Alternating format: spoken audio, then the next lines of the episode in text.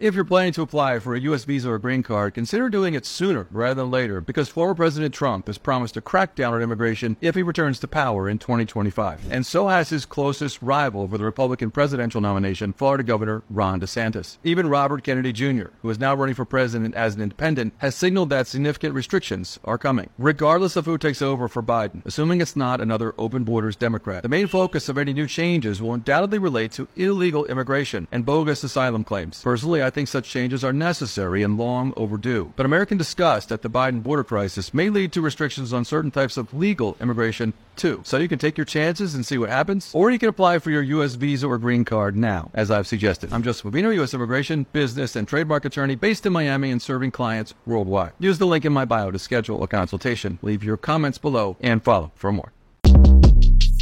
Shortcast Club